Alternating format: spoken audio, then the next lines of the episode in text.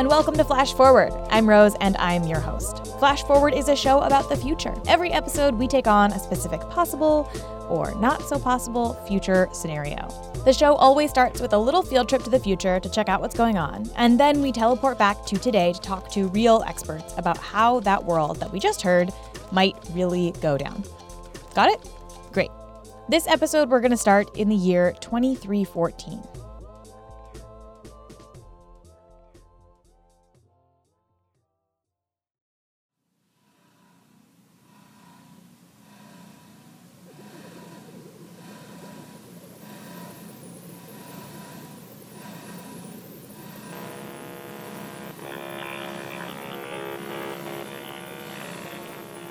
Wolf 1061C, rocky, tidally locked, half-scorched, half-ice, no life, former mineral mining base, watch for drag gnats. Kepler 1229B, rocky, tidally locked, multicellular life in terminator line, single-cellular life on dark side, often experiencing cultural turmoil, land at your own risk. K2-3d, K2-3, Leo, tidally locked, half-scorched, half-ice, do not send probes, zero success rate, no life, Sol 3399, Sector ZZ9 plural Z alpha, mostly water, special note, also known as Earth. Only known case of planet sterilization. Please see special information packet for more, planet of interest. Earth.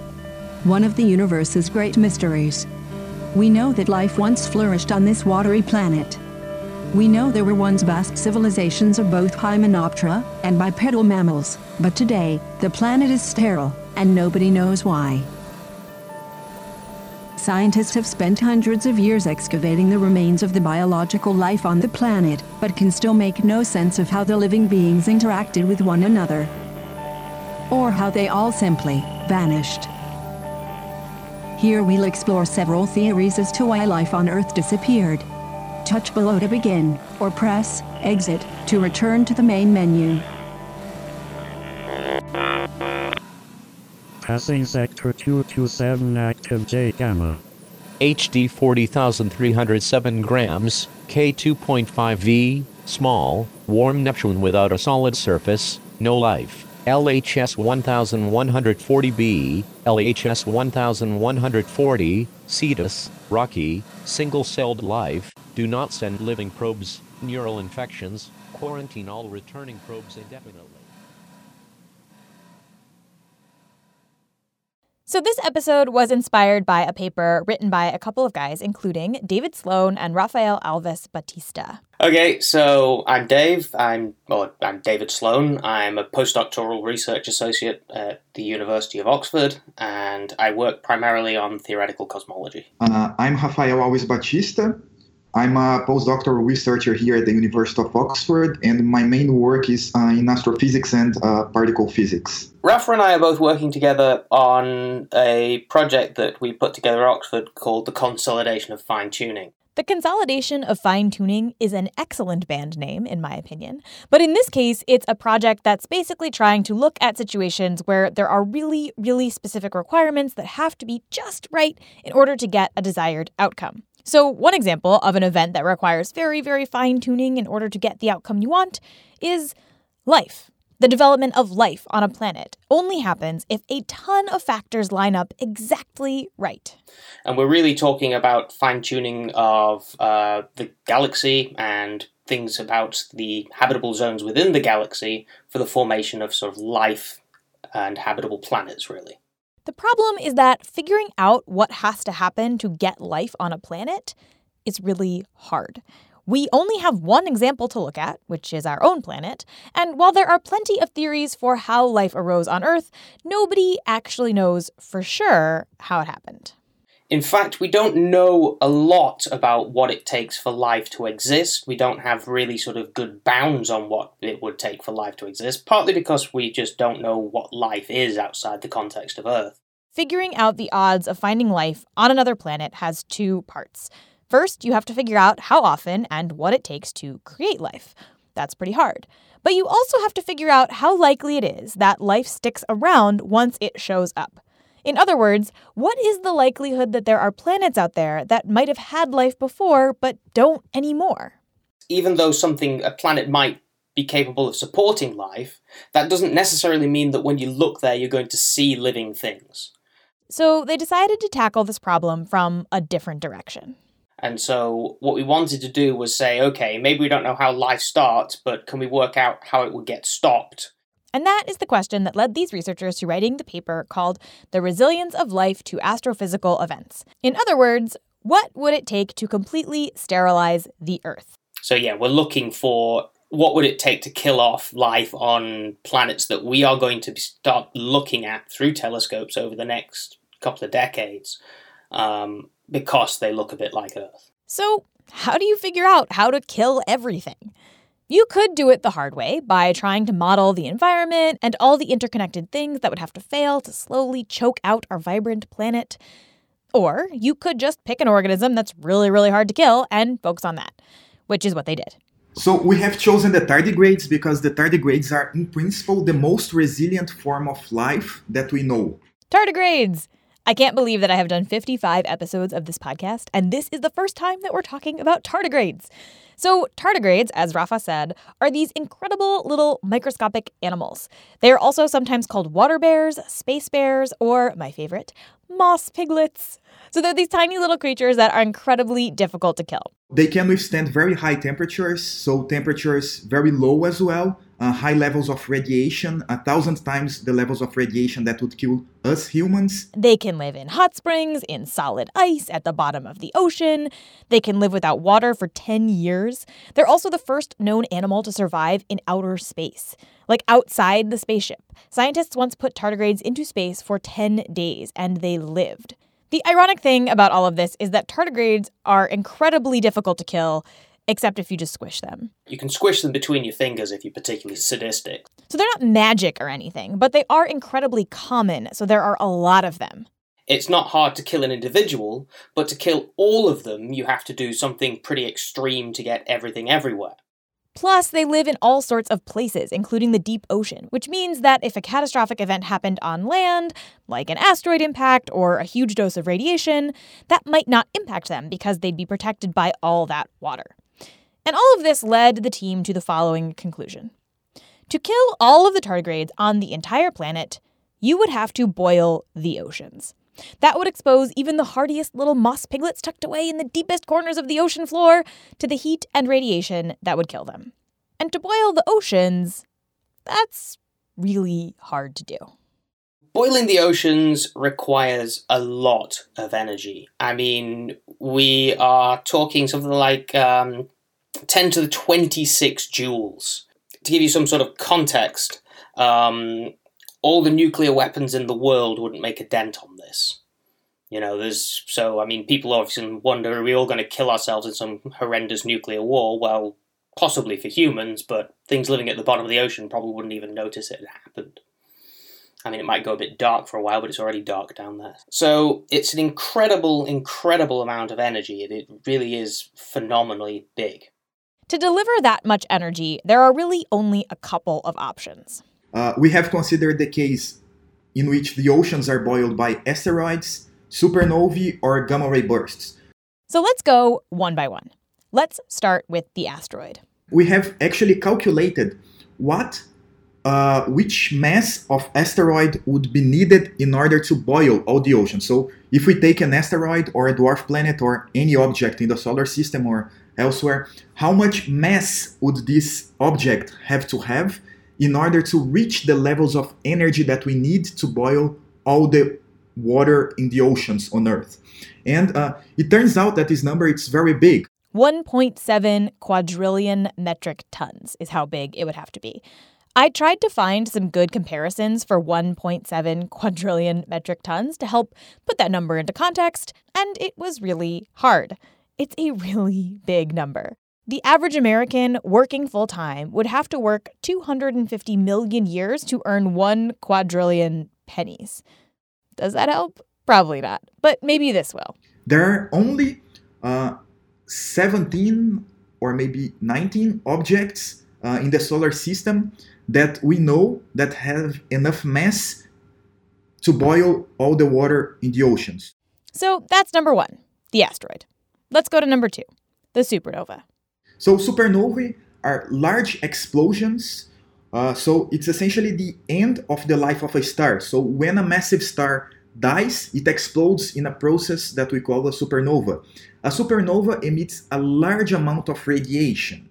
We did an episode on what would happen if a supernova went off nearby back in season one. It would not be good for us as humans. And it turns out that a supernova would need to be about 0.14 light years away in order to boil all the water on the oceans. And 0.14 light years, that's a ridiculous number because that's very small. The sun is 8 light minutes away. The closest star to Earth after the sun, Proxima Centauri, that's about 3.7 light years away. Therefore, there are not even stars close enough to Earth that it would be a real threat for all forms of life. Which means our tiny moss piglets can sleep well because a supernova is not coming anytime soon.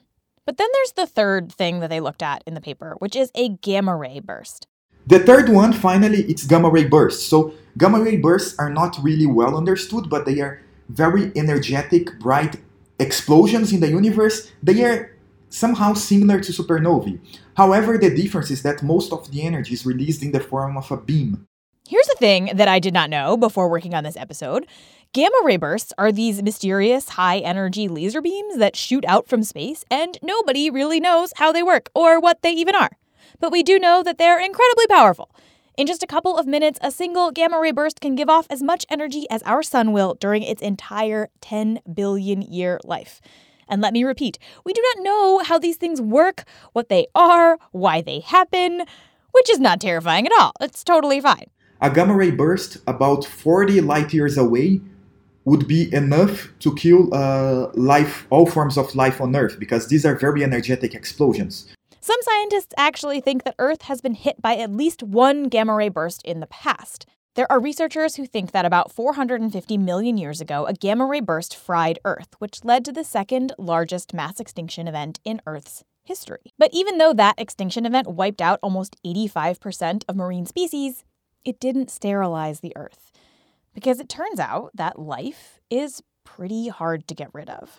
Well, I wanted to ask, because in the abstract you write, the last sentence of the abstract is, surprisingly, we find that global sterilization is an unlikely event. Why is that surprising to you?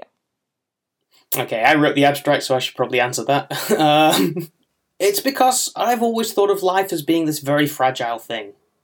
You know, It comes from the fact that I'm a naive and somewhat arrogant physicist who's heading into territory of biology here, right? I mean, it's clear demarcation on our point. You know, wandering into this zone, I'm sure biologists out there would have said, "Well, we knew this, or we knew this about life. It's hard to kill these things. Why are you so surprised by this?" But to me, it's genuinely shocking. You know, I mean. When I think of the number of things that could kill me, it petrifies me, right? And I wouldn't walk down the street. But when you think about sort of general life and you think about every sort of animal or every creature you've ever sort of known or met, again, it seems like it's relatively easy to kill individuals. But then once you try and work out how to kill all of them, or what it would take to kill all of them rather than how to kill all of them, I'm not Darth Vader or something, you find that even though individuals are fragile, the entire populations are somewhat resilient. And that, to me, was surprising. I really thought that we were going to get the opposite conclusion when we started looking at this, and we were going to say, okay, maybe the Earth's very, very special that we've actually survived here. Have you seen that XKCD comic where it's like nothing is more annoying than a physicist encountering a field for the first time? Yeah, I think, actually, my wife wants to tattoo that on me somewhere.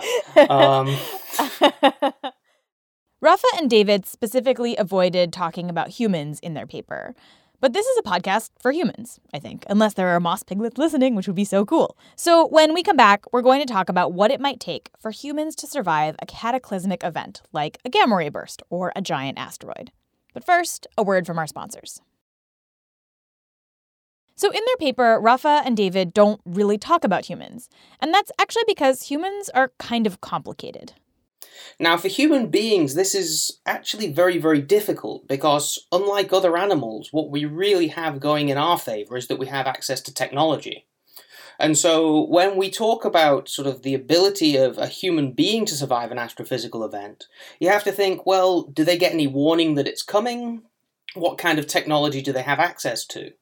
So, for example, one of the things we thought about our tardigrades is, can you impact them with a lot of radiation? But of course you then think, for a human being, well, what if I built a submarine, or if I built some kind of environment that I could put below the surface of the Earth? And I could access that kind of shielding too for a short time. Surely I would then survive also.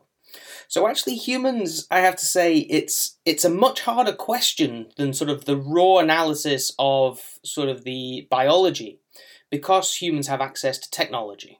While I was reading their paper and pondering all of the ways in which the Earth could become uninhabitable, I couldn't help but think about a series of books called the Broken Earth Trilogy, written by N.K. Jemisin, who also goes by Nora.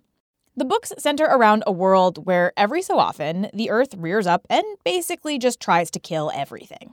I really just kind of was doing a who's who of extinction level events that we've seen in our own world on repeated occasions. And some of them I just kind of was like having fun with. I mean, having fun in a completely sadistic, horrible, evil science fiction fantasy writer way. Plague of locusts. No, that's not good enough. Plague of spiders, you know, whatever. What can I do that is just sort of weirdly destructive, but, you know, also kind of getting across just how harmful simple things that are messing with the ecosystem, or simple things that sort of teeter the balance of our daily lives kind of out of true, environmentally speaking. Oh, also there's magic. Basically, I had a dream of a woman who was, you know, walking towards me with the badass power walk thing going on. But, you know, instead of like stuff exploding behind her, there was a mountain floating along behind her. And, you know, this being a dream, I kind of somehow knew that she was going to throw it at me, and I knew that she was mad at me. And I woke up kind of wanting to know why she was angry, and also how could she make mountains float?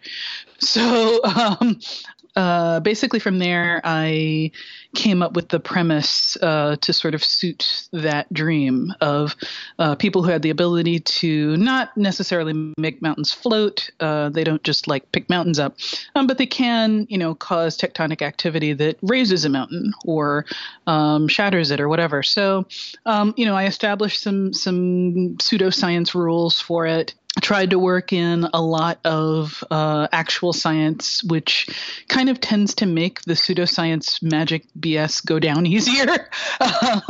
The Broken Earth trilogy is really, really good. And you don't actually have to take my word for it. The first book, The Fifth Season, won a Hugo Award for Best Novel in 2016. And then a year later, the second book, The Obelisk Gate, also won the Hugo Award for Best Novel. The third book of the series just came out, and I'm in the middle of it right now, so nobody send me spoilers, but it's really good so far.